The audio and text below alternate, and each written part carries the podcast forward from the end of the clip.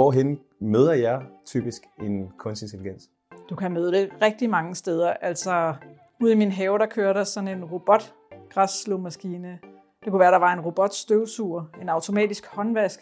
Altså, der er alle mulige sådan små ting, man ikke lige tænker over. Når man skal køre i sin bil, så sætter man sin GPS-navigation til. Og så hvis man er ved at køre forkert, jamen så, øh, så kan det lige lave vejen om. Det er også kunstig intelligens. Eller på Instagram, når man ser sit eget feed, så er det også baseret på, hvad man har været interesseret i tidligere. Så der er rigtig mange steder. Jamen, øh, det lader til, at den her teknologi den er god at bruge og nem at bruge, og den gør min hverdag nemmere at, at, at være i. Er det sådan, at øh, jeg bare kan tage den og bruge den til hvad som helst, jeg, jeg føler, jeg har lyst til at lave og skabe? Den kan bruges til rigtig mange ting, men man kan sige, at noget af det, som er positivt, det er også, at OpenAI for eksempel inden for ChatGPT har sat nogle rammer op for, hvad man må bruge den til. Så man kan ikke bare spørge den om, hvordan bygger jeg en bombe. Det, øh, det har de ligesom sagt, det får man ikke lov til. Det vil den ikke svare på.